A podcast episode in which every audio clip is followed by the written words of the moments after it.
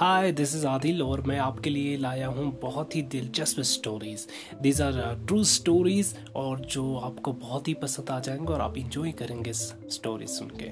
जैसे कि अभी मेरी previous story story of villager जहाँ की वो एक सच्ची वाक्य है, सच्ची स्टोरी है कि एक बंदा जाता है, एक अपनी खेत पे और वापस आने के टाइम पे बारिश ज़्यादा होती है और बीच में नदी में पानी आता है, पानी की वजह से वो बीच रास्ते पे फंस जाता है, बीच दरिया में।